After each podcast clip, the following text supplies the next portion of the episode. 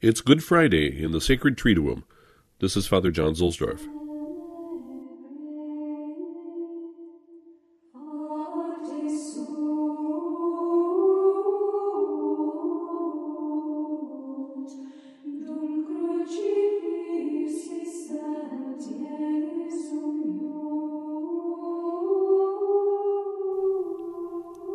We continue our spiritual pilgrimage to the Roman stations by gathering at St. John Lateran, and from here going down the long road towards Holy Cross in Jerusalem, the La Basilica di Santa Croce in Gerusalemme.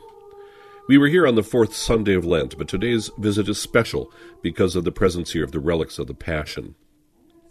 When St. Helena went to the Holy Land to visit the sites of the Passion and the death of the Lord, she found the cross which had been buried. There is a moving fictional account of the finding of the cross in Evelyn Waugh's novel Helena. The relics of the cross and passion that she brought back to Rome are kept at this church, built into the Sessorian palace that dated to the second century. Pope Urban VIII broke the large piece of wood and had part of it brought to the Vatican Basilica, where it is kept in a chapel above the heroic statue of St. Helena, across from the main altar. At Santa Croce you also find nails of the crucifixion, thorns of Christ's crown, the piece of the cross of the good thief, Dismas, a finger of St. Thomas, and the titulus, or the sign that hung above the Lord's head.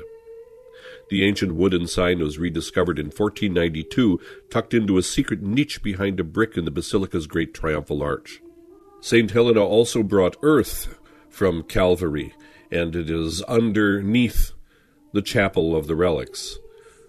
St. John Newman wrote of this church. The basilica is so called because St. Helena not only brought the true cross there, but earth from Mount Calvary, on which the chapel or the altar there is built. Thus, if there be a center of the church, we shall be there when we are on earth from Jerusalem in the midst of Rome.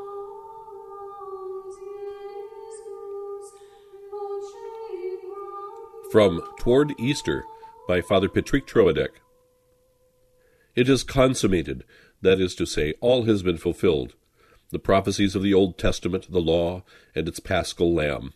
The curtain of the temple may now be torn, because Jesus is the true Lamb of God, come to earth to take away the sins of the world. There is no other. Adam, in his pride, had disobeyed by plucking the forbidden fruit from the tree of paradise. The new Adam, gentle lamb, humble, obedient even to death, Jesus becomes the new fruit in allowing himself to be violently attached to the tree of the cross. There he is brutally lifted up from the earth, nailed to his throne of glory, the cross. The cross, scandal for the Jews, the cross, folly for the pagans, the cross, trophy of victory of the Son of God, the cross, glorious instrument of our salvation.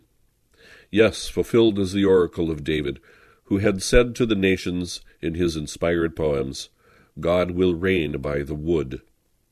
Lord Jesus, help me to see in thy cross the throne of thy kingdom, the tribunal where thou forgivest, the altar where thou immolatest thyself, the pulpit from which thou preachest to me the abandonment of my soul into the hands of thy Father, zeal for souls, forgetfulness of injuries, Marian piety, the liturgical offering, and perfect purity. O Jesus, teach me to venerate and to love the image of thy cross.